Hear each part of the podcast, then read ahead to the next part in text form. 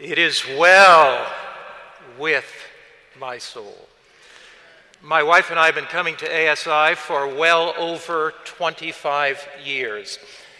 And every convocation is an incredible blessing to us.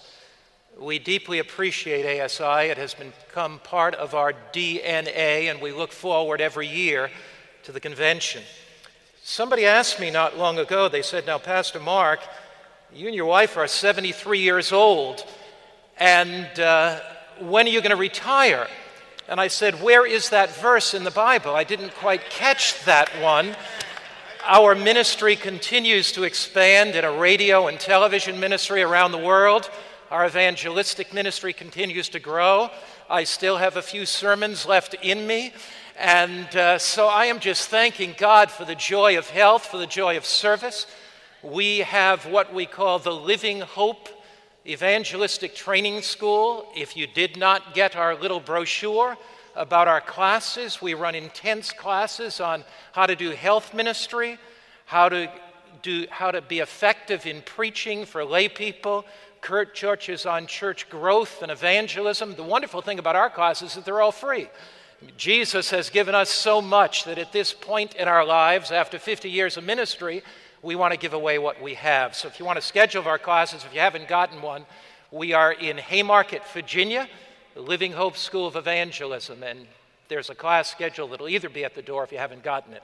Let's bow our heads and pray and ask the Lord to especially draw near. Father in heaven, we thank you for the Word of God. We thank you that the Word is a creative Word that the seed of the word planted in the soil of the heart is life transformational. So as we study your word today, I pray thee that you'd touch our lives. Come and may creation take place all over again in this auditorium. Where there is darkness, may there be light. Where there is barrenness, may the fruits of the Spirit grow. May there is, where there is death, may there be new life, we pray in Jesus' name. Amen. However, have you ever noticed how children, particularly young boys at 10 or 11 years old, are often quite forgetful? Now, their forgetfulness is selective forgetfulness.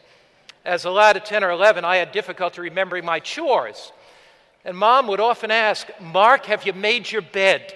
And my response was, Oh, mom, I'm sorry, I forgot. Mark, have you cleaned your room?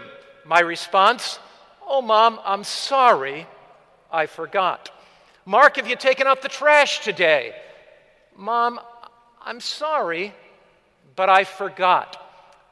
And I remember my mother with a smile would say, Mark, if you forget one more time, I'm going to tie a red ribbon around your finger so you'll remember when you get up in the morning. Now, no boy 10 or 11 years old wants a red ribbon tied around their finger. Sometimes we need a red ribbon tied around our finger. Sometimes we tend to forget the obvious. And this is what precisely what 2 Peter is all about. It's about a red ribbon tied around our finger. It's about the glory of the second coming of Jesus that's so easy in the hectic pace of the 21st century to forget. It was about AD 65. Peter was a prisoner in Rome, condemned to death by the Roman Emperor Nero. He knew that the end was near. And there was one thing on his mind, one thing that filled his imagination, one thing that captured his attention, one thing that dominated his thoughts, one truth that swallowed up every other the Christ he loved, the Jesus that gave his life for him on Calvary's cross, the Christ who redeemed him, the Christ who accepted him in spite of his failures, the Jesus that gave him grace to continue his ministry, the Jesus of the second chance. This Jesus was coming again. And Paul writes to scattered believers throughout Asia in the first century, but his words ring with eternal relevance in the 21st century they come echoing and re echoing down the corridors of time. If you have your Bible, and I hope you do, take it in turn to 2 Peter chapter 1. And this morning we're going to look at 2 Peter. We'll look at chapter 1, where Peter talks about the certainty of the Advent. We'll look at chapter 2, where he talks about the judgment in the light of the Advent. We'll look at chapter 3, where he talks about the delay of the Advent and he confronts the scoffers head on. 2 Peter chapter 1. We look there beginning at verse 12. Peter writes from Rome. He's an old man now. His hands are trembling. There are deeply etched lines upon his face. His hair is gray, but yet he writes. He writes from a passionate heart. He writes from a convicted soul. There's something the old man wants to say, and he wants to speak to us here at ASI this morning. 2 Peter chapter 1. We look there at verse 12. Therefore, I will not be negligent to remind you always of these things, though you know them, and be established in the present truth. Peter puts it clearly. He says, I want to remind you of some things, some things that are obvious that are so easy to forget. The Greek philosophers had a saying, and the saying went something like this Time wipes out all things. Time wipes out all things. The promise of Christ's return came 2,000 years ago. But in the passage of time, in the hectic pace of our society, it's easy to have the second coming of Christ someplace remotely back there in your brain, someplace in the consciousness. And Peter says, 2 Peter 1, verse 12, Therefore I will not be negligent to remind you of all things the passage of time causes us to forget. And Peter is concerned not with novelty. He's not concerned with some innovative new truth. He's concerned about taking believers back to the eternal truths of Scripture. I'm not here this morning to wow you with novelty.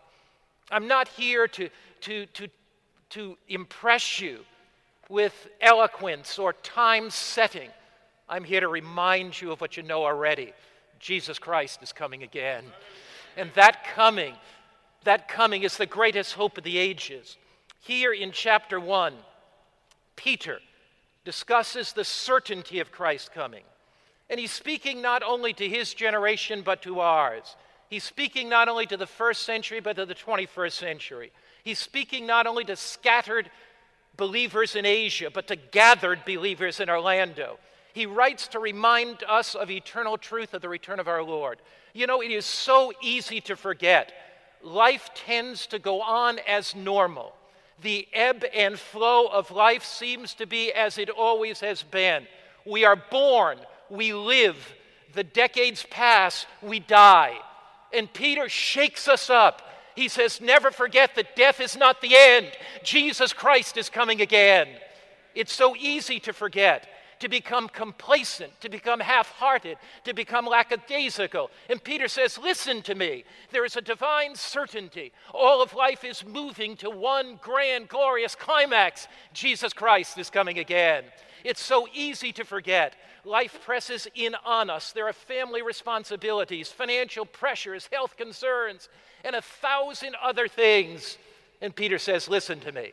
There's a divine certainty. Jesus is coming again in 2 Peter chapter 1, verse 14 to 16. Let's go back and pick up verse 13. The aged warrior of the cross is dying now. His strength is ebbing away. He's been through the battle. His body has been battered and bruised and bloodied. He focuses in verses 13 and onward on the brevity of life. Now, there are two interesting words there. Verse 13 Yes, I think it is right as long as I'm in this tent to stir you up by reminding you. Now, circle the word tent in your mind, knowing that I shortly must put off my tent, again, the word tent, just as our Lord Jesus Christ showed me. Moreover, I will be careful to ensure you that you always have a reminder of these things after my decease. Now, notice what Peter says. He talks about the tent. He's writing to scattered believers in Asia of a Jewish persuasion. When Israel wandered in the wilderness, they lived in tents. And for 40 years they wandered there, but they had a destination. Now, notice the second word beside tent that Peter uses. It is the word decease. You see that there at the end of verse 15. Moreover, I will be careful to ensure you always that you have a reminder of these things after my decease.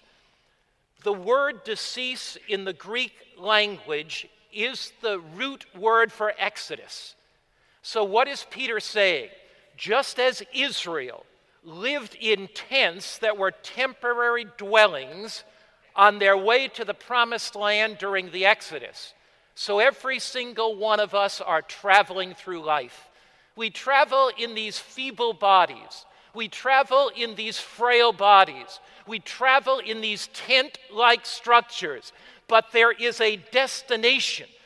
That destination is the second coming of Christ. That destination is eternity. That destination is the promised land.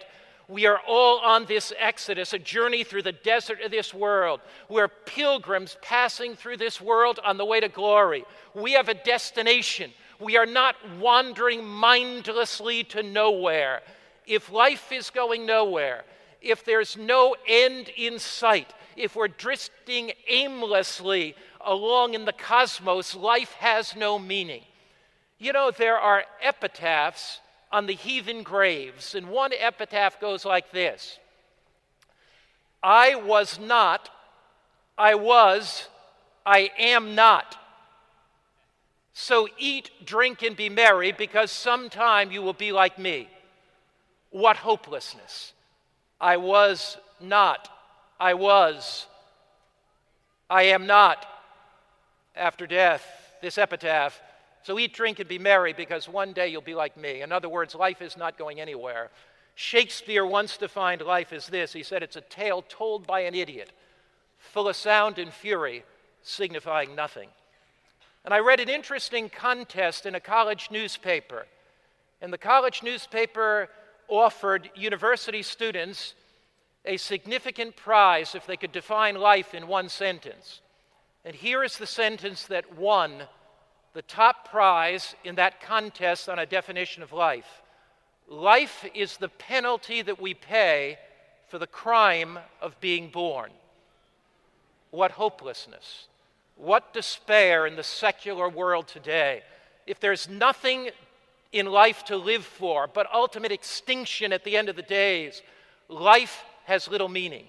If all of life is moving to absolute nothingness, if time is a fleeting moment, if every breath takes us closer to a step of oblivion, life becomes a cruel saga of pain, suffering, and injustice. But the aged apostle breathes a breath of hope. Light pierces the darkness, and he says, Jesus Christ is coming again.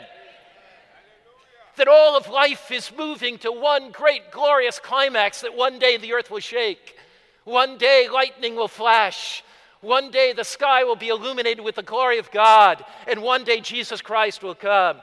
Now, Peter gives two great evidences of that. 2 Peter chapter 1.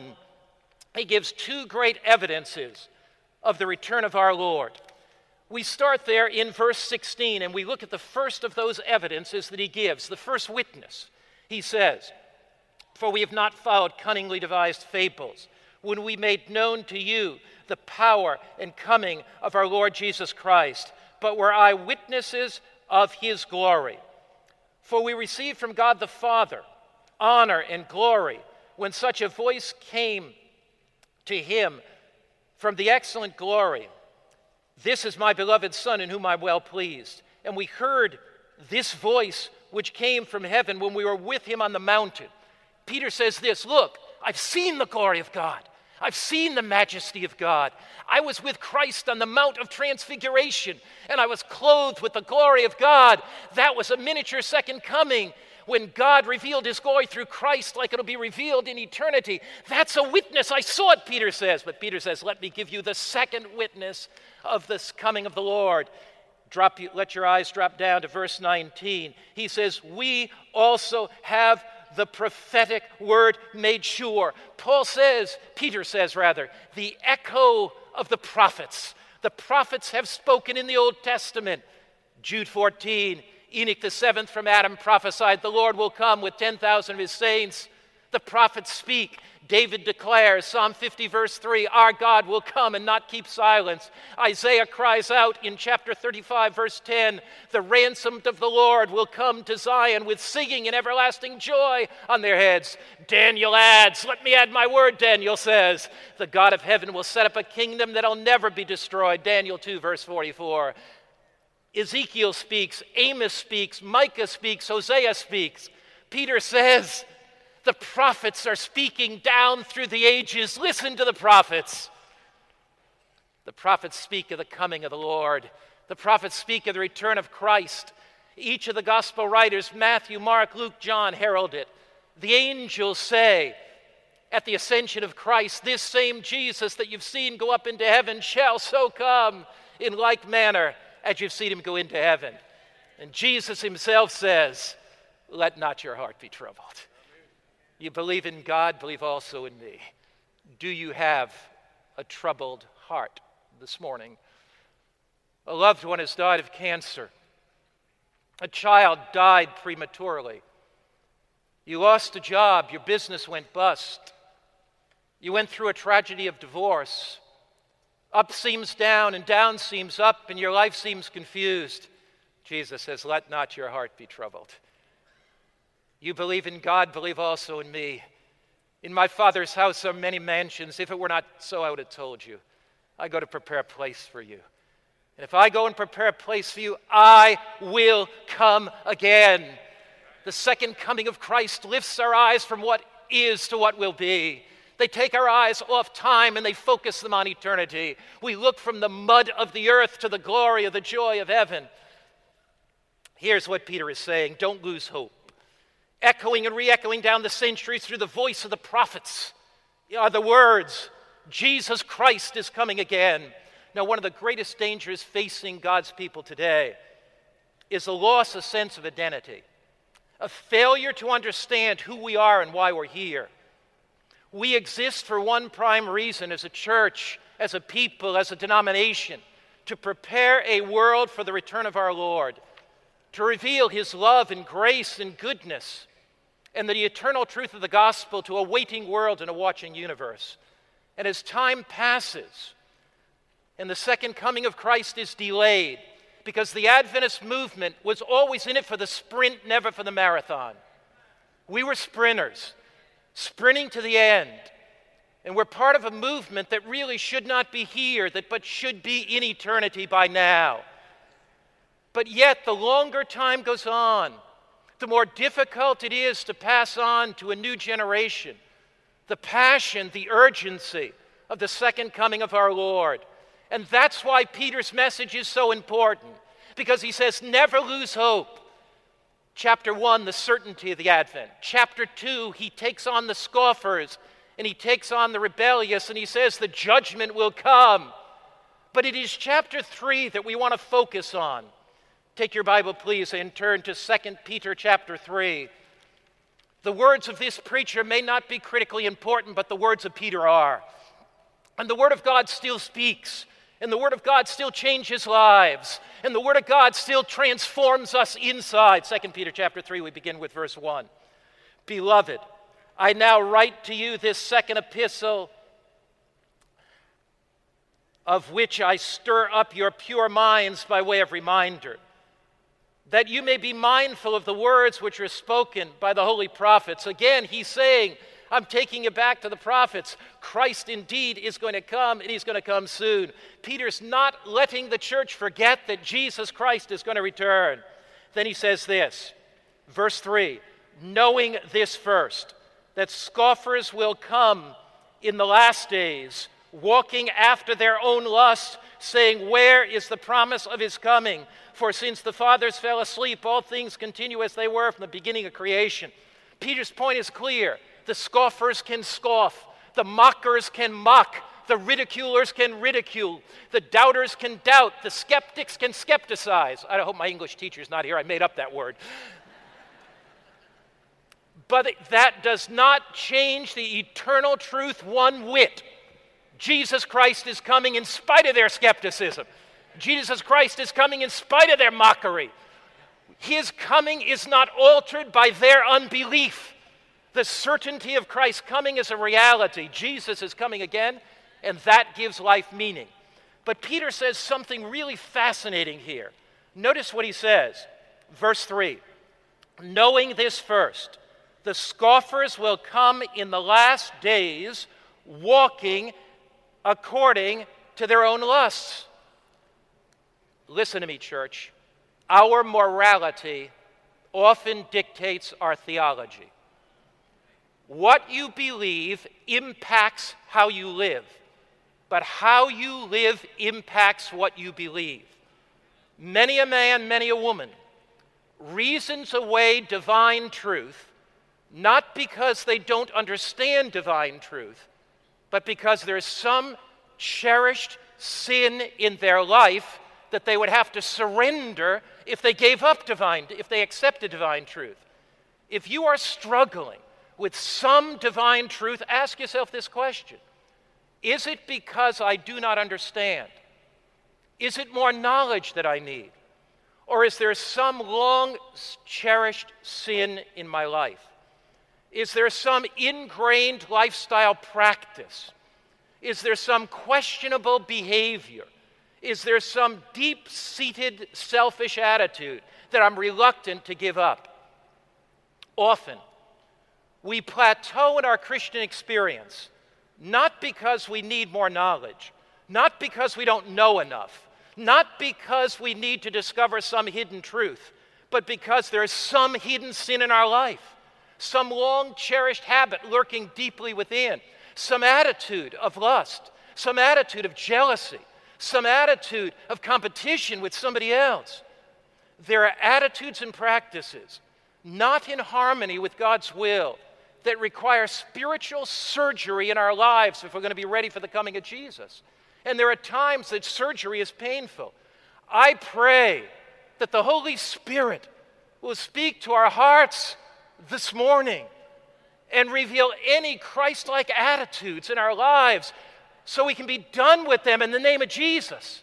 I pray the Holy Spirit will so move among us today, here in this place that will reveal cherished sin that's deep down there in the heart, deep within the mind, and that we can surrender it.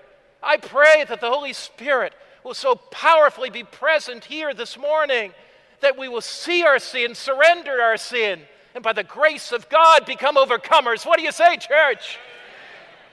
Now, there's a wonderful statement in the book Desire of Ages, and it's like this Holiness is wholeness for God. It is a surrender of the heart and life to the principles of heaven. Can you say that with me this morning?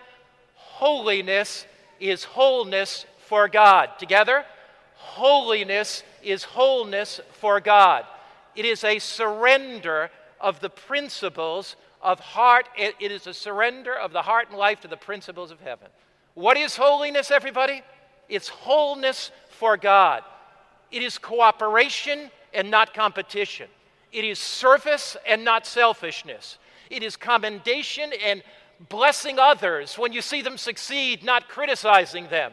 It is giving and not grasping. It is respect and not revenge for those that do wrong to you. It is thankfulness, not thoughtlessness. It is mercy, not meanness.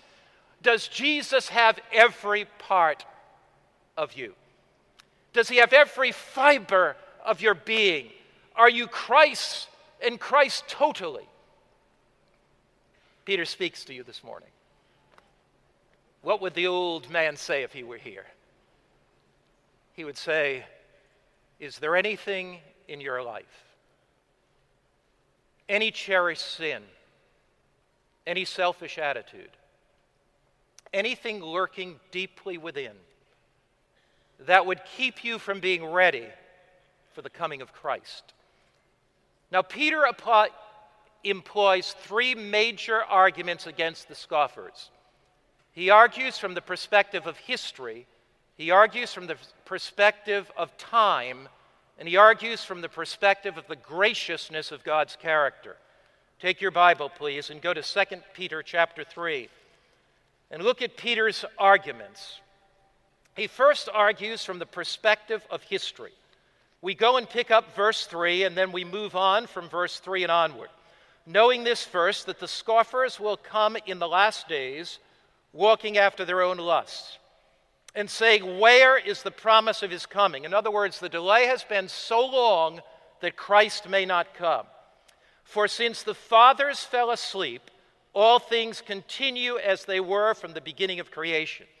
So the argument of the scoffers is that history is a continuum and there's never been a change, that life and history have flown uninterruptedly. Now, Peter meets that argument head on when he says, For this they willingly forget that by the word of God the heavens were of old and the earth standing on a water. He said, This is they forget that God created the world, that a his, at a historical period of time in history, God broke through. The world was created by God.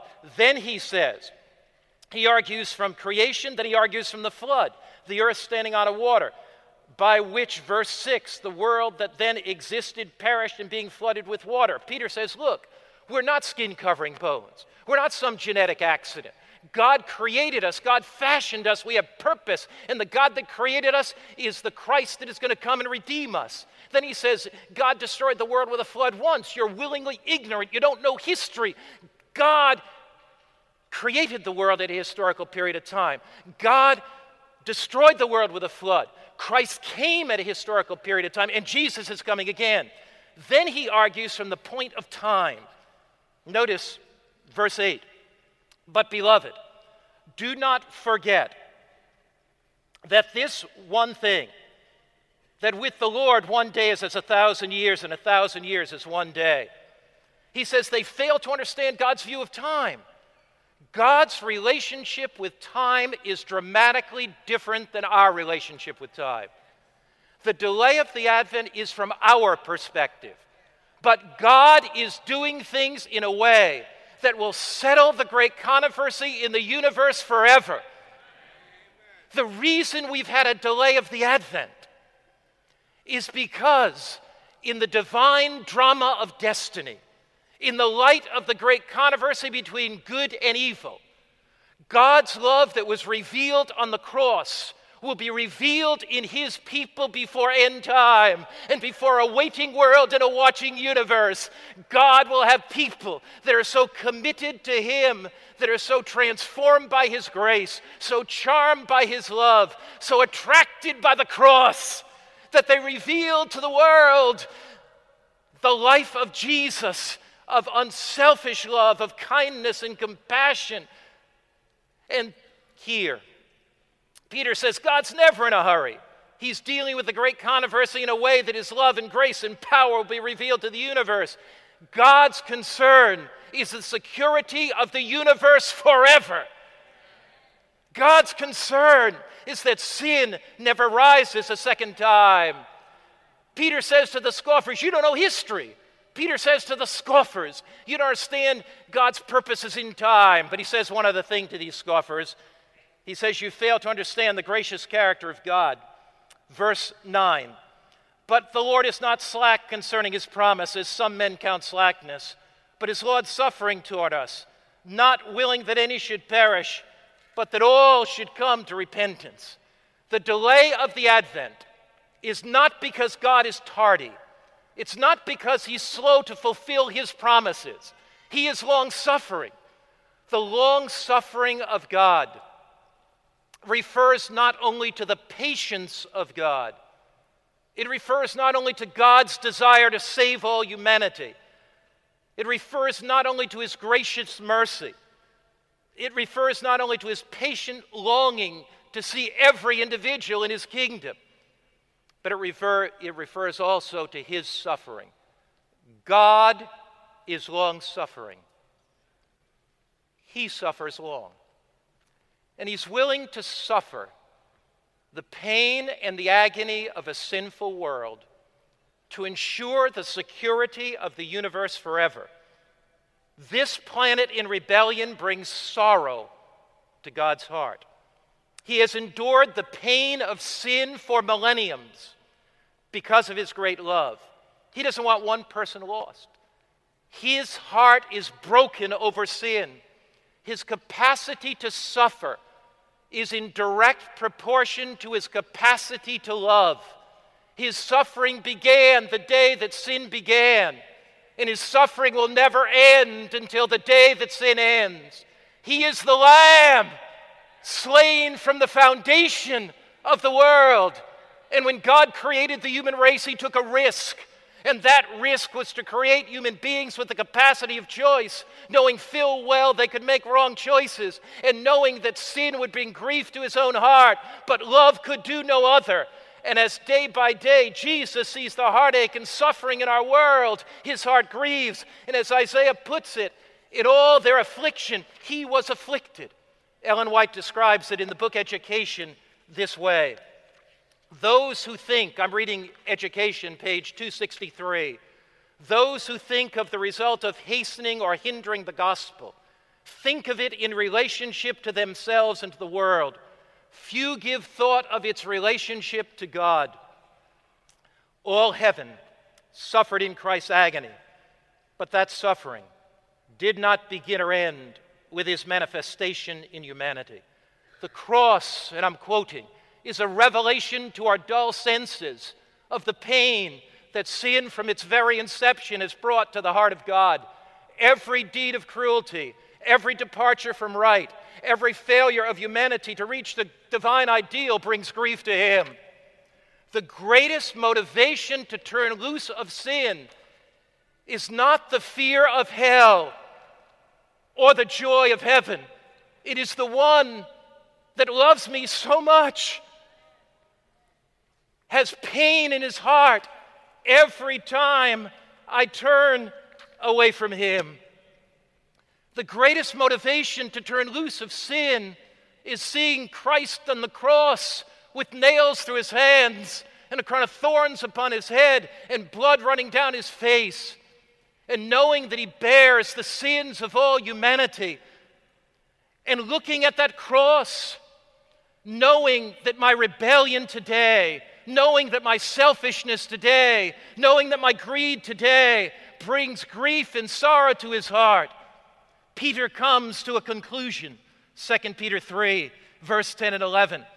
In chapter 1, he talks about the certainty of the Advent. In chapter 2, he talks about judgment in the light of the Advent. In chapter 3, he talks about the delay of the Advent and the long suffering patience of God. And then he says in chapter 3, verse 10 and 11 but the day of the Lord will come. The delay of the advent will not take place forever. There is a point beyond which God will not allow sin to go.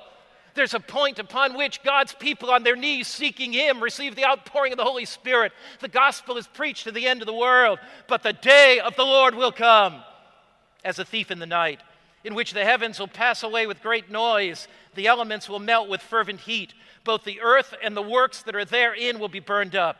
Therefore, therefore, since all these things will be dissolved, what manner of persons ought you to be in holy conduct and godliness?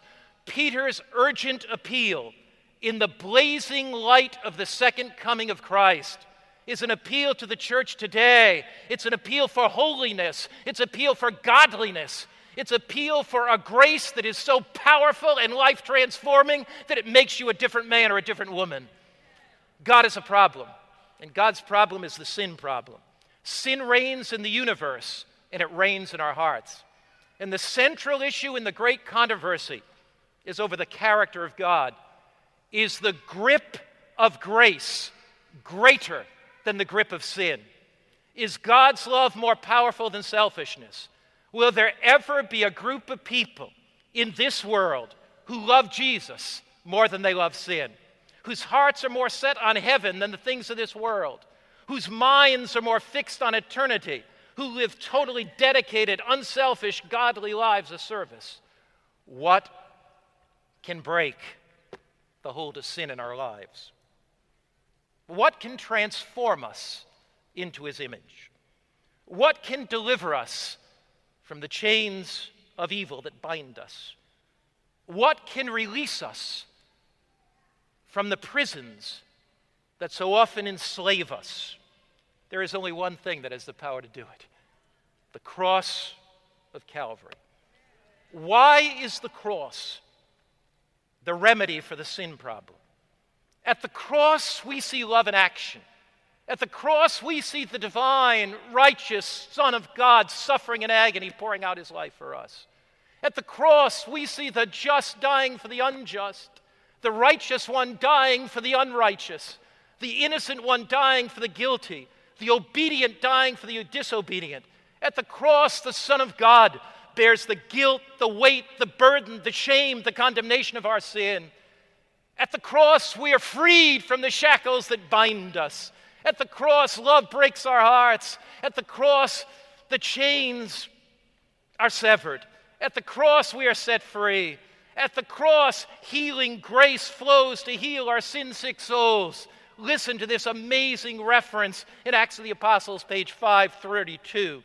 Before the believer is held out the wonderful possibility of being like Christ.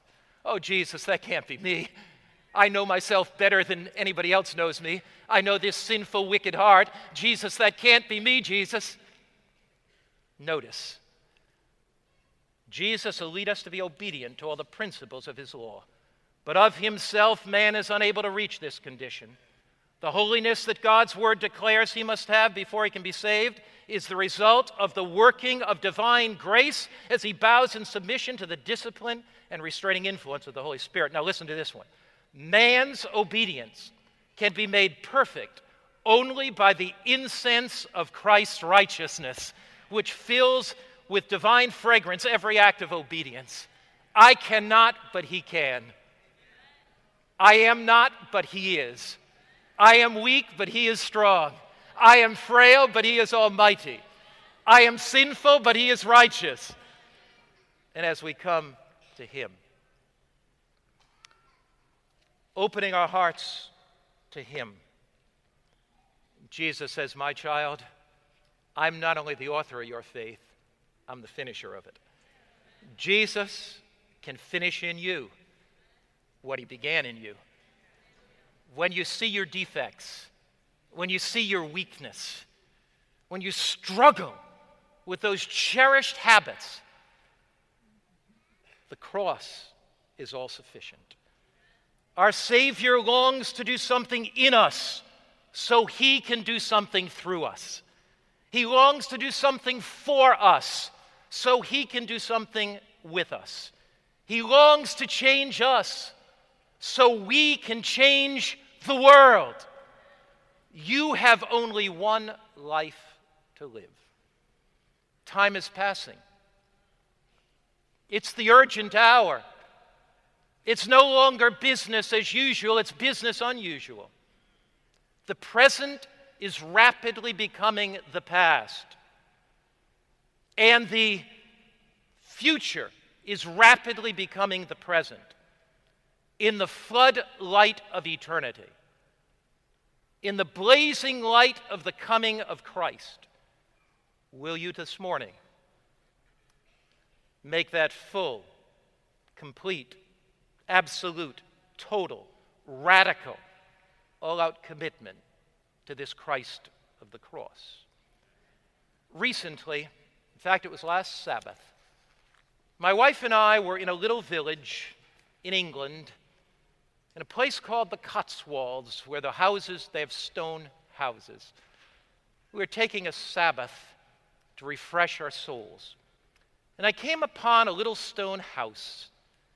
And in that stone house, there was etched in stone these words Every noble life leaves the fabric of it forever woven into the work of this world every noble life, leaves the fabric of it forever, woven into the work of this world. You've one life to, life to live. What are you going to leave behind? What legacy will you leave? What will you weave into the fabric of this world? Will you live in the joyful light of the second coming of Christ? committed to share His love and His grace with others. Is there anything in your life, any attitude, any habit, any cherished sin that keep you from being the man, the woman, the young person that God wants you to be? I love that old song, Come Every Soul of Sin Oppressed.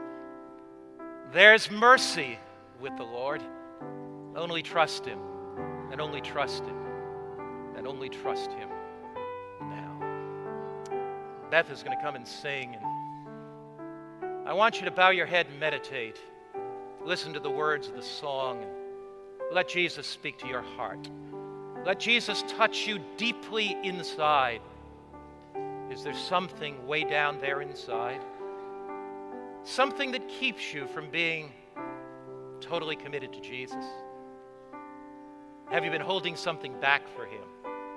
His plans for your life are amazing, far greater than you could ever imagine. Listen as Beth sings and let the Spirit of God speak to your heart.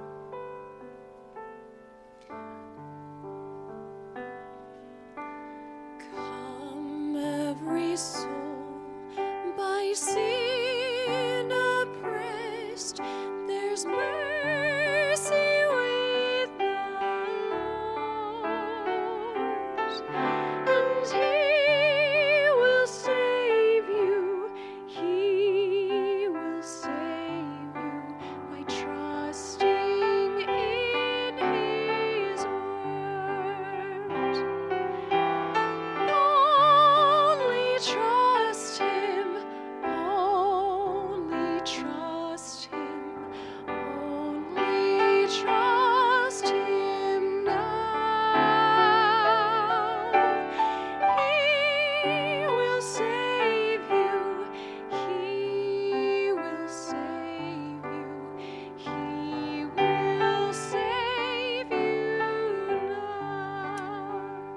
Like to say to Jesus this morning Lord, the best I know, I'm giving my life to you. You know, that's all God requires. We don't know everything about ourselves. The past for you is but a memory, the future for you is but a dream. But this moment is yours. This moment is yours. Would you like to stand and say, Jesus, the best I know, I'm giving my life to you. And I want to be ready for your return. When we make those kind of decisions, come to this Christ of the cross, his arms are open for us.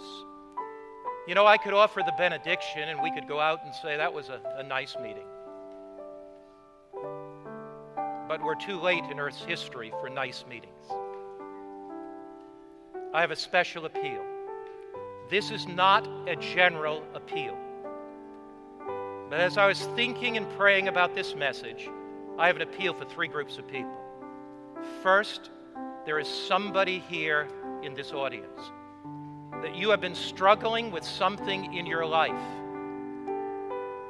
not in harmony with God's will. And the Spirit of God this morning has touched you about that thing. It may be some habit, it may be some attitude. And just now, I'm going to invite you to come and say, Jesus, I'm giving that thing to you. I'm giving that thing to you. Beth is going to sing. Secondly, there's somebody here today that you have been disappointed. Something in your life has disappointed you. And that disappointment has fogged your vision of the coming of Christ. But you're walking out of here with new hope today, and you're coming to this altar and you're saying, Lord, I'm leaving all those disappointments behind. I'm leaving them all behind, Lord. I'm coming to you to lay that thing down.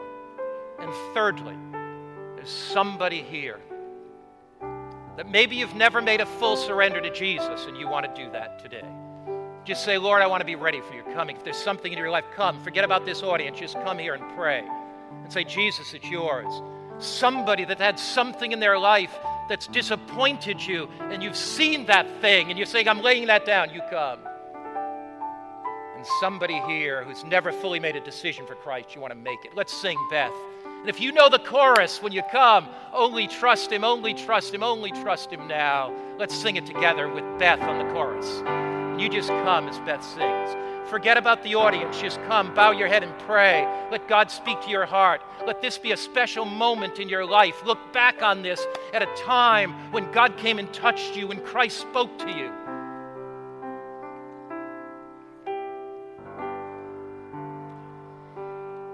Here is the gracious good news Jesus wants to save you more than you want to be saved. The longing of Christ is to have you in heaven with Him. Heaven's not going to be worth it for Him if you're not there. That's what the cross is all about His desire to have you with Him. That's what the second coming of Christ is about. He's not coming predominantly to burn up a world, He's coming to take you home. He's coming to take you home. And an ancient prophet 2,000 years speaks down through the ages, and his message comes echoing and re echoing down the corridors of time. Never forget it. Jesus is coming for you. Let that hope inspire your heart. Let that hope break down every barrier of sin in your life. Let that hope send you from this place impelled to serve Him now and forever. Let's pray. Father in heaven, thank you that life is not an endless journey to nowhere. Thank you that life is not some cosmic joke. Thank you that we're not moving to oblivion. Thank you for the blessed hope that Jesus Christ is coming again. Thank you that you want us in heaven so badly that you sent Christ to die. And Father, the words of the song echo in our hearts, and we trust you today we come to you today. I pray for those at the altar today. May the barriers of sin be broken down. May the shackles of sin be released. Put new hope in our hearts where there's been discouragement, new joy in our souls. Send us from this place as powerful witnesses for you, now and through all eternity. Amen. This media was produced by Audioverse for ASI Adventist Layman's Services and Industries. If you would like to learn more about ASI, please visit www.asiministries.org. Or if you would like to listen to more free online sermons, please visit www.audioverse.org.